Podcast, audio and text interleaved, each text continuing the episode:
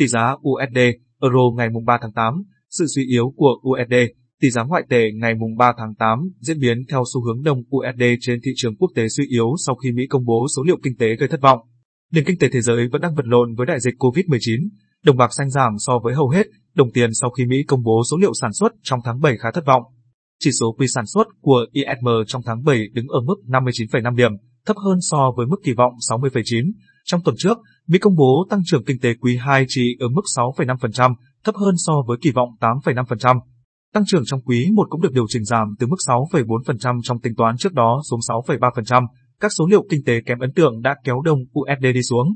Đồng bạc xanh cũng bị ảnh hưởng tiêu cực bởi quyết định của Cục Dự trữ Liên bang Mỹ Fed trong tuần Charles tiếp tục giữ lãi suất ở mức thấp kỷ lục và chưa thay đổi các chương trình mua trái phiếu, bơm tiền vào nền kinh tế. Chủ tịch Cục Dự trữ Liên bang Jerome Powell cho biết, việc tăng lãi suất thậm chí còn chưa nằm trong tầm ngắm của ngân hàng trung ương. Theo đó, Fed còn cách xa bối cảnh để tăng lãi suất. Tuy nhiên, mức độ giảm của đồng USD không nhiều bởi nhiều nền kinh tế khác cũng đang gặp khó khăn.